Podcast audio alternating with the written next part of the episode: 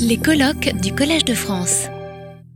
Donc effectivement, je vais essayer de vous montrer comment les, grands instruments de physique euh, ont pénétré le domaine, alors pas uniquement des sciences cognitives, mais des, neurosciences en général.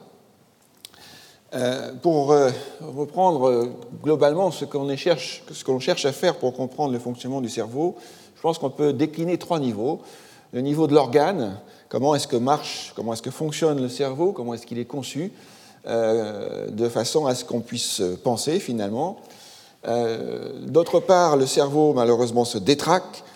Et euh, comment est-ce que euh, ces, troubles du fonctionnement cérébral peuvent être appréhendés pour mieux les comprendre et bien sûr mieux les soigner? Et cela a déjà été dit, mais les, domaines qui sont malheureusement peu compris aujourd'hui encore, c'est comment le cerveau se développe, comment est-ce qu'il vieillit, comment est-ce qu'on peut arriver à le reprogrammer pour, retrouver des fonctions qui ont été perdues? Et puis il y a tout ce qu'on appelle les, désordres de l'humeur, pour euh, un gentil mot, pour parler des, problèmes psychiatriques à différents degrés. Et puis le dernier niveau, euh, le niveau social, le niveau euh, d'interaction entre nous, donc l'éducation, l'art, l'interface entre l'homme et, ses machines. Donc tout ceci est bien sûr quelque chose qui devrait bénéficier de notre compréhension du cerveau. Alors vous savez bien sûr que le cerveau est organisé en régions, et je, fais exprès de, rappeler ces notions de base pour vous montrer comment euh, la physique est entrée en jeu.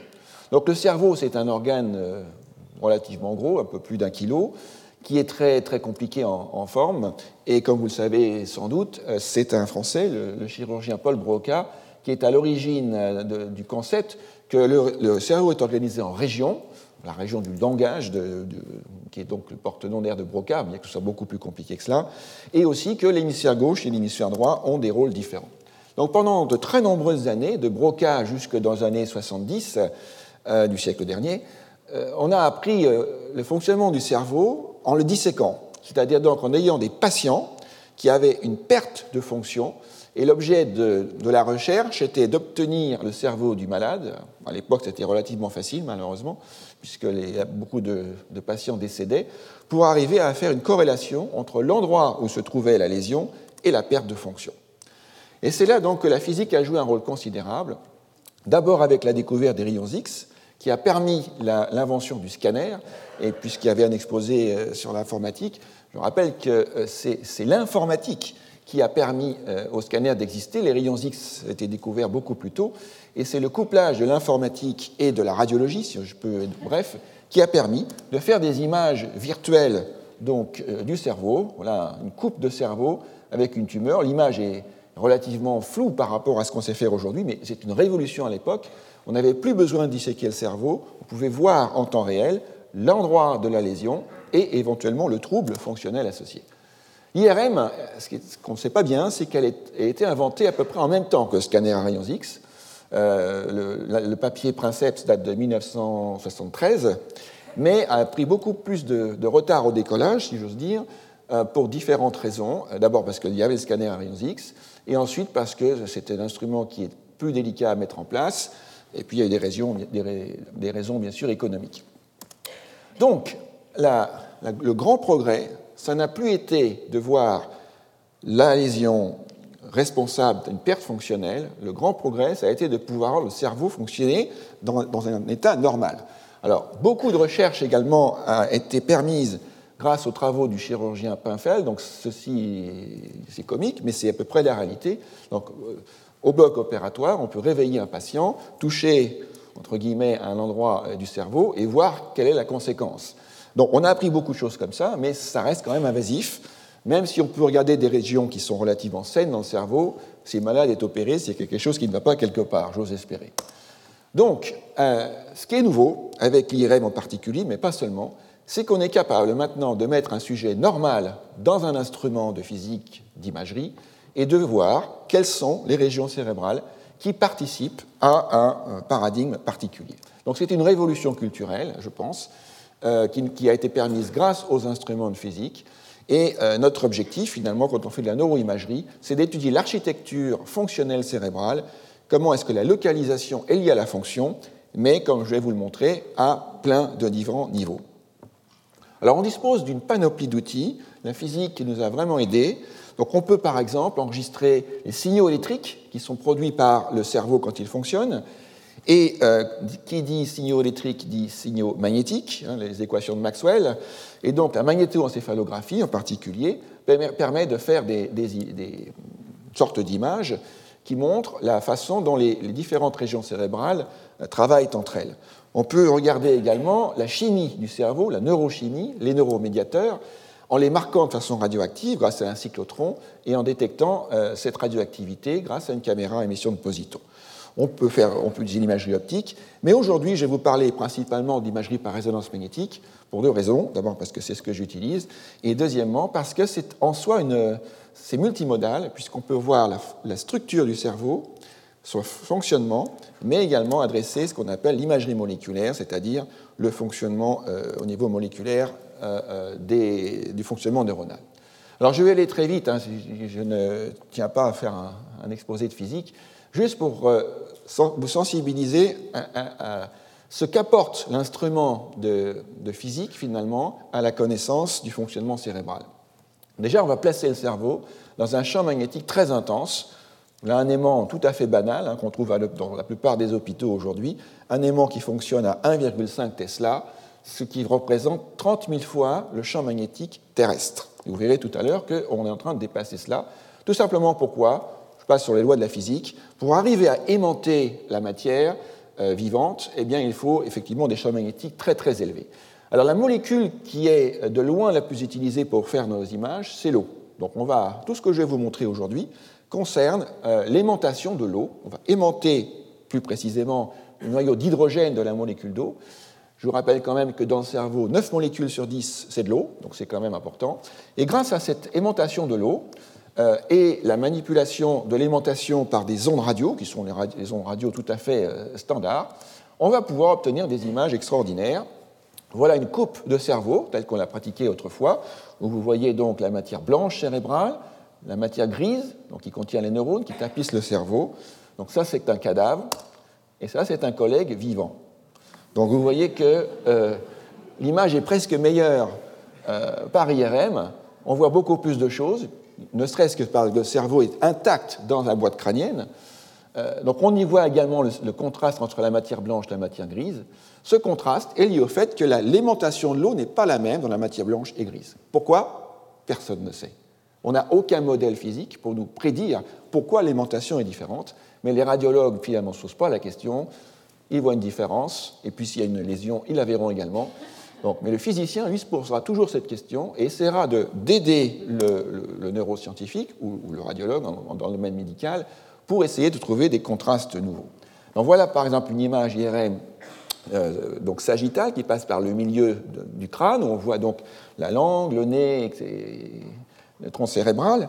Mais là encore, l'informatique est est considérablement euh, importante pour nous, puisque euh, la plupart des structures euh, commencent à être vues de façon un peu artificielle. On ne les voit pas à l'œil nu, il faut les reconnaître. Donc, grâce à des logiciels, on est capable maintenant d'identifier un certain nombre de structures, de les mesurer, de les calibrer. Et, et la physique nous permet même d'aller beaucoup plus loin dans la résolution spatiale, des images qui font quelques centaines de microns de l'oreille interne, dans la résolution temporelle. Donc, voilà ce qui va se passer quand vous aurez fini de, déjeuner. Donc, euh, mouvement au niveau de l'intestin. On voit également la respiration, le mouvement cardiaque. c'est un peu accéléré, mais juste pour vous montrer. Et euh, par exemple, on peut voir de façon magnifique les arborescences vasculaires euh, qui vont dans le cerveau. Donc tout ça, c'est ce qui se pratique aujourd'hui en routine à l'hôpital. Donc ce que je vais vous montrer, c'est vers où on va. Alors, on peut étudier le cerveau euh, mais encore une fois, ce qu'on oublie souvent, c'est de penser que ce qu'on va voir avec nos images, ce n'est pas le cerveau vraiment. Voilà un vrai cerveau, mais il est mort. Donc ce que nous on voit, ce sont des images de cerveau vivant, mais ces images représentent l'aimantation de l'eau du cerveau. Donc ce sont des images virtuelles de l'aimantation de l'eau. J'insiste là-dessus parce qu'il euh, ne faut pas toujours ce n'est pas toujours facile, en tout cas, de passer de, cette image virtuelle, qui peut présenter certains défauts de fabrication, et, la réalité. Alors, grâce à ces images, on peut voir, par exemple, euh, que le cerveau il est constitué de, de grands nombres de replis, sillons, etc., mais qu'en fait, euh, il y a certainement des raisons génétiques qui font que tout le monde a un cerveau qui a à peu près la même forme, mais sur le plan pratique, vous voyez que ce sillon rouge qui est ici, en fait, varie grandement d'une personne à l'autre. Ici, on a moyenné 50 cerveaux, c'est un travail de Jean-François Mangin chez nous. Donc 50 cerveaux, et vous voyez qu'il y a des différences majeures euh, dans ces structures. Pourquoi Ça nous indirecte bougrement, puisque euh, on voudrait comprendre quels sont les liens entre les gènes, qui sont responsables de l'organisation cérébrale, et l'environnement. Euh, donc, en particulier, comment est-ce que le cerveau se plisse Vous savez que le cerveau se, se construit à partir d'un tube central. Les neurones vont migrer à la périphérie du cerveau Parfois, c'est source de pathologie. Et donc, le cerveau va de plus en plus se plisser au cours, euh, au cours de la grossesse.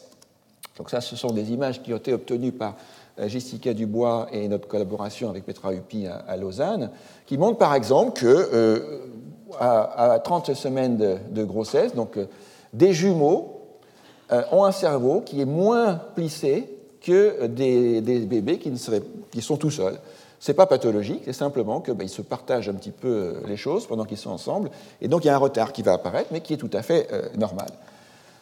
On sait aussi que ce cerveau donc, se développe au cours de la grossesse, mais continue à se développer toute notre vie.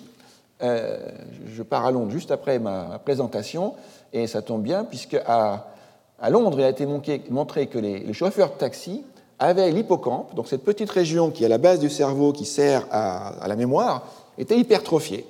Donc en fait, c'est parce qu'ils l'utilisent comme GPS. Les chauffeurs de taxi londoniens sont, considérés comme excellents, connaissent parfaitement toutes les petites routes, et, euh, donc ils ont développé leur hippocampe.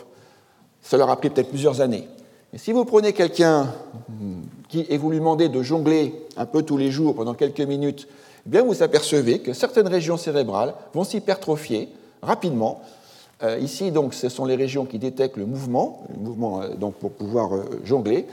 Tout ça pour dire donc que cette anatomie du cerveau, elle est extrêmement plastique et qu'elle est modifiable en fonction de ce, qu'on fait avec notre cerveau finalement. Depuis 25 euh, ans, parce qu'on parlait d'innovation, c'est tout à fait exact qu'il faut beaucoup de temps entre l'idée de départ et puis, finalement euh, à quoi ça va servir. Donc quand, j'ai développé l'imagerie de diffusion, c'était en 1985, l'imagerie du mouvement moléculaire des molécules d'eau euh, dans le cerveau, mouvement brownien, eh bien, euh, je ne pensais pas qu'on arriverait à obtenir des images extraordinaires comme celle-là, qui sont l'étude du mouvement brownien de l'eau dans le cerveau.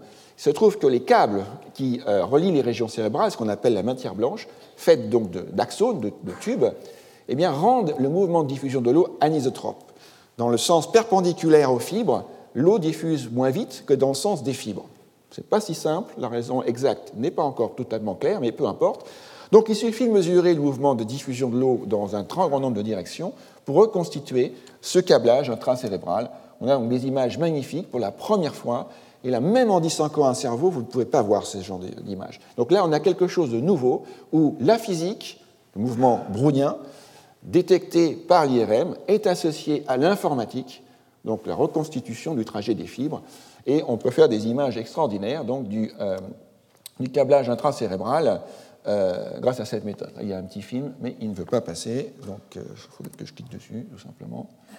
Euh, voilà. Donc, on parlait de l'importance de l'informatique. L'informatique, ce n'est pas uniquement un, gadget pour visualiser un certain nombre de choses. Pour nous, c'est quelque chose de fondamental. Sans ces outils informatiques, on n'aurait jamais pu avoir ce genre d'image on voit des choses nouvelles. On ne savait pas que le cerveau était constitué de cette manière-là, précisément. Alors depuis, euh, tout ça s'est utilisé euh, dans le monde entier. Et par exemple, une équipe de Lausanne a, montré que euh, bah, le cerveau est organisé un peu comme les, cartes d'aéroport que vous voyez dans les avions, avec des hubs, donc des connexions entre, entre différentes régions cérébrales. Et on s'attaque aujourd'hui donc à ce qu'on appelle le Human Brain Connectome, essayer, donc quelque chose qui a été financé à hauteur de 30 millions de dollars aux États-Unis, pouvoir faire la carte des connexions euh, du cerveau humain. Alors tout ça, c'est euh, l'anatomie du cerveau, mais bien sûr, euh, maintenant, on s'intéresse également au cerveau qui fonctionne, comme je vous l'ai dit. Le paradigme qui est utilisé pour l'instant, puisque je travaille sur une, voie alternative, mais celle-ci est utilisée largement aujourd'hui dans le monde, consiste à faire des images du cerveau en considérant que dans chaque région qui est active, il y a une augmentation du débit sanguin. Il y a un peu plus de sang qui arrive localement. Et comme vous le savez, euh, le sang est rouge parce qu'il y a des globules rouges, et les globules rouges sont rouges parce qu'il y a des hémoglobines dans les globules rouges. Et cette hémoglobine contient du fer. Alors fer, aimant, vous comprenez tout de suite qu'il va y avoir des, effets euh, d'interaction. je passe très vite. pour dire simplement qu'il faut considérer que les globules rouges qui circulent dans les petits vaisseaux sanguins, on peut les considérer comme des petits aimants qui vont changer localement l'aimantation des molécules d'eau qui sont en train de diffuser autour. Donc cette méthode que M. Ogawa a appelée la méthode Ball pour Blood Oxygen Level Dependent, euh, c'est-à-dire le contraste lié à la présence de, sang oxygéné dans le cerveau, et euh, permet de faire des images extraordinaires. Donc vous êtes en train de regarder cet écran, eh bien, euh, si vous étiez dans un aimant, vous ne l'êtes pas, le champ magnétique terrestre est trop faible, si vous étiez dans un aimant intense, eh bien, l'aimantation des molécules d'eau euh, dans, les régions visuelles serait modifiée, tout simplement parce que euh, localement, si vous utilisez vos régions visuelles, vous allez augmenter la quantité de, de sang oxygéné qui arrive dans ces régions-là, et donc modifier de façon infime, invisible à l'œil nu, l'aimantation des molécules d'eau qui sont là, mais grâce encore une fois à un traitement informatique et des statistiques très robustes, on va pouvoir extraire en quel point du cerveau l'aimantation a changé et faire des cartes où on va mettre en couleur les régions activées. Donc ça, c'était une révolution également euh, complète. Je pourrais vous parler des heures de ce qui est possible. Je vais juste vous donner deux exemples pour vous montrer vers où on va. Si vous regardez l'écran, vous activez des régions visuelles, pas de surprise, on sait tout cela. Mais si vous vous posez la question, vous fermez les yeux, vous voulez voir un chat, tout le monde peut voir un chat dans sa tête, ils sont tous différents les uns des autres, je suppose, mais est-ce que par hasard, les régions visuelles qui servent à voir le monde réel seraient aussi utilisées pour voir le monde imaginaire? Voilà une question. On fait l'expérience, c'est très simple. Vous mettez quelqu'un dans notre imageur, un volontaire, vous lui dites chat, on lui donne, mettons, 6 secondes pour imaginer le chat, puis après on lui demande si le chat a les oreilles pointues, donc on doit à nouveau revoir les oreilles du chat dans sa tête pour répondre à la question. Ce n'est pas est-ce que le chat a quatre pattes? Et là, eh bien, surprise, enfin pas surprise pour, pour nous puisque c'est ce qu'on prévoyait, mais surprise quand même, voilà la région visuelle primaire, celle qui sert à voir le monde réel, eh bien on s'aperçoit que cette région-là est activée par l'imagerie mentale du chat. Alors déjà ça c'est quand même très intéressant en soi, mais je reviens à la physique, puisque c'est l'objet de mon exposé. Quand vous avez pensé au chat, finalement, vous avez changé l'aimantation des molécules d'eau de votre cerveau dans les régions qui sont en train d'élaborer l'image mentale du chat. Donc vous voyez que euh, grâce à la physique, finalement, on va révéler un certain nombre de choses qui se passent dans votre tête, mais vous, la, formation donc liée à la pensée, se voit par un changement réel, physique, au niveau du cerveau, un changement de l'aimantation des molécules d'eau. Et ce que l'on voit d'ailleurs, c'est donc que l'aimantation change quand vous imaginez le chat, mais qu'elle change encore plus quand vous imaginez que le chat a les oreilles pointues. Bon, on pourrait continuer beaucoup sur euh, l'interprétation de ces résultats, mais juste pour vous donner quand même une idée de ce qu'est la plasticité cérébrale, un de mes collègues japonais a essayé de, faire, de regarder ce qui se passe dans le cortex visuel chez les aveugles de naissance, donc ce cortex ne sert plus à voir, eh bien quand ces gens, quand ces, aveugles lisent du braille, euh, donc avec leurs doigts, ils activent les régions visuelles. Voilà. Donc, euh, on peut se dire c'est la plasticité cérébrale, les aires visuelles ont, remplacé, euh, ont été remplacées pour faire autre chose. Je ne suis pas tout à fait d'accord avec cette interprétation, c'est celle qu'on trouve bien sûr en général. En fait, sans doute qu'il y a un traitement d'information très particulier dans le cortex visuel qui est bien sûr essentiellement utilisé pour la vision, même pour l'imagerie mentale, mais peut-être aussi pour euh, mettre en place dans notre esprit euh, la, connexion de points dans l'espace. En gros, le, binding, à savoir pour lire du bras, il faut arriver à, relier des points dans l'espace. Donc peut-être on pourrait penser que ces régions cérébrales sont, activées pour cela. Alors ça va beaucoup plus loin puisque on sait maintenant lire ces cartes de, d'activation cérébrale dans le cortex visuel. Donc selon que je vous présente un objet horizontal ou vertical, euh, le pattern d'activation va être différent, hein, puisqu'en gros, il faut comprendre, je simplifie à outrance bien sûr, que sur le cortex visuel, le monde réel, et donc le monde imaginaire sans doute, sont représentés de façon euh, homothétique, bien qu'ils soient extrêmement déformés. Donc selon ce que l'on va voir sur les images, on peut éventuellement euh, lire ce que vous êtes en train de, voir ou d'imaginer. Donc voilà par exemple ce qui se passe quand vous imaginez, quand vous voyez pardon, qu'un objet est horizontal et quand il est vertical. Vous voyez, ce n'est pas la même chose.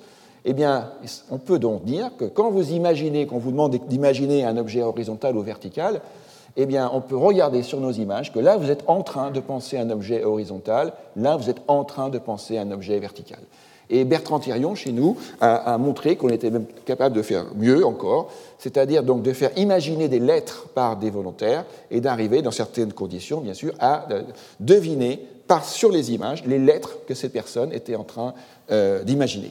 Donc vous voyez qu'on commence quand même à être très indiscret, mais euh, le but, c'est pas d'être indiscret, le but, c'est d'aider éventuellement des patients à, s'exprimer, des gens qui ne pourraient plus, une expérience que je trouve extraordinaire donc, euh, États, au Japon, où vous voyez une personne ici en train de, euh, euh, faire le jeu, vous savez, donc ciseaux, pierre, papier. Donc on, bouge la main, soit on la met comme ça, soit comme ça, soit comme ça.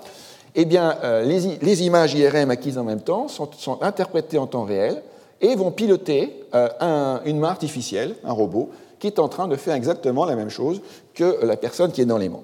L'objectif, bien sûr, c'est de faire ça euh, non pas en bougeant la main, imaginez quelqu'un qui est paralysé ou qui a perdu sa main, mais par la pensée, et ils y sont arrivés. Et aujourd'hui, euh, Toyota euh, commercialise, je crois, une chaise roulante qui est pilotée par la pensée. Donc le patient, sur sa chaise, peut, pense tout droit, à gauche, à droite, en japonais peut-être, mais enfin, la chaise suit la pensée. On peut, on peut, sans doute programmer ça dans une autre langue. Voilà. Et puis, ce qui peut peut-être encore plus peur, c'est qu'on s'est aperçu que des patients qui étaient euh, inconscients, dans un certain état végétatif, finalement avaient peut-être une conscience alors qu'on ne le savait pas. Donc euh, c'est une étude qui a été publiée il y a quelques années euh, chez une jeune femme de 26 ans qui a eu un accident de voiture, donc qui était dans un état végétatif. Et quand on lui a demandé par exemple, euh, je, simplifie pour pouvoir faire passer le message, mais euh, comment vous appelez-vous Bon, il est évident qu'il n'y a aucune réponse ni rien, mais ce que l'on voit, c'est que les circuits du langage sont activés chez cette patiente euh, de façon très similaire à ce qu'on peut observer chez quelqu'un normal. Donc cette personne est en train de répondre, mais dans sa tête, vous ne le voyez pas. Et euh, ce qui est pire, c'est quand on lui demande d'imaginer, par exemple, qu'elle joue au tennis, donc on lui dit, pouvez-vous imaginer que vous jouez au tennis? Bon, rien ne se passe. Mais dans sa tête, ce que l'on voit, qu'un certain nombre de régions, comme la, région motrice supplémentaire, est activée de façon très similaire à ce que ferait un, quelqu'un qui imagine qu'il joue au tennis. De même, quand on lui demande de se promener dans sa maison, eh bien, elle active tout un réseau de régions qui sont celles utilisées euh, chez quelqu'un normal. Donc, vous voyez, ceci euh, ouvre vraiment de nouveaux horizons. Alors à l'époque, c'était une patiente sur 60 qui, avait cet état-là. Donc est-ce que c'est quelqu'un qui était en train de se réveiller ou quelqu'un qui n'était pas complètement dans le coma? Donc tout ceci est un peu difficile pour l'instant à comprendre. Les tout derniers résultats faits par une équipe en Belgique montrent que 15% des patients, en fait, dans leur série, 15% euh, ont ce genre de choses. Et ils commencent à communiquer avec ces patients euh, en leur disant, par exemple, je vais vous poser une question, si vous voulez répondre oui, vous imaginez que vous jouez au tennis. Si vous voulez répondre non, vous imaginez que vous êtes en train de vous promener chez vous. Et donc, en regardant nos images, on peut, on peut donc commencer à avoir un, dialogue avec ces patients qui sont dans un état végétatif. Vous voyez, donc, tout ceci n'a pas été possible jusqu'à présent. L'idéal, bien sûr, ce n'est plus d'utiliser l'IRM qui est extrêmement lourde, qu'on ne peut pas mettre en milieu de réanimation, etc. Donc, c'est d'avoir des instruments plus, léger et, d'autres méthodes pour détecter ces signaux, mais c'est quand même grâce à, l'IRM qu'on a pu arriver à, cela. Donc, pour faire un, peu une pause dans tout ce que je vous ai montré, euh, voilà où on en est aujourd'hui. Et j'insiste sur le fait que euh, si on veut comprendre le cerveau, il faut travailler à différentes échelles. On sait aujourd'hui faire la, biologie moléculaire, on sait enregistrer des dizaines de neurones chez l'animal, on n'a toujours pas compris comment le cerveau fonctionne. On sait, vous avez vu, donc faire des images maintenant à une échelle euh, de quelques millions de neurones, qui est en gros quelques millimètres cubes, c'est la résolution de nos images d'IRM standard, et on commence à avoir une bonne idée sur la façon dont le cerveau traite l'information à ce niveau. Mais, à mon avis, ça ne suffit pas. Euh, quand on regarde... Euh, qu'est-ce qui se passe là? J'ai plus la main. Oh. J'espère que ça va venir. Bon, je continue à parler, j'espère qu'il va se réveiller, qu'il n'est pas dans le coma. Euh, voilà. Donc, euh, euh, le but, c'est quand même de voir quelle, est l'interaction entre le programme génétique et l'environnement. Je vous ai expliqué que le, cerveau est extrêmement plastique, puisque tous les jours on le change. on a tous des cerveaux différents, mais les gènes ont quand même un rôle, bien entendu. Donc, si on peut imaginer que les régions du langage sont là parce que des gènes sont responsables de leur présence, de leur organisation, Ce pas les gènes qui vont vous dire si vous allez parler français ou chinois. Il y a quelque chose d'autre. Et donc, les gènes on préparent le cerveau à cette plasticité. En plus, il y a un nombre de gènes qui est limité. C'est vrai qu'il y a beaucoup de combinaisons possibles. Un très grand nombre de synapses, 10 puissance 11 neurones, 10 000 synapses par, neurone en, moyenne. Donc, il y a un potentiel, bien sûr, pour la plasticité. Donc, notre. Oh là là, qu'est-ce qui se passe là? Notre objectif euh, est de, donc de comprendre s'il y a par hasard, par hasard, un code neural, comme il y a un code euh, euh, génétique. Le code génétique, c'est l'organisation dans l'espace de molécules pour coder de l'information et la répliquer.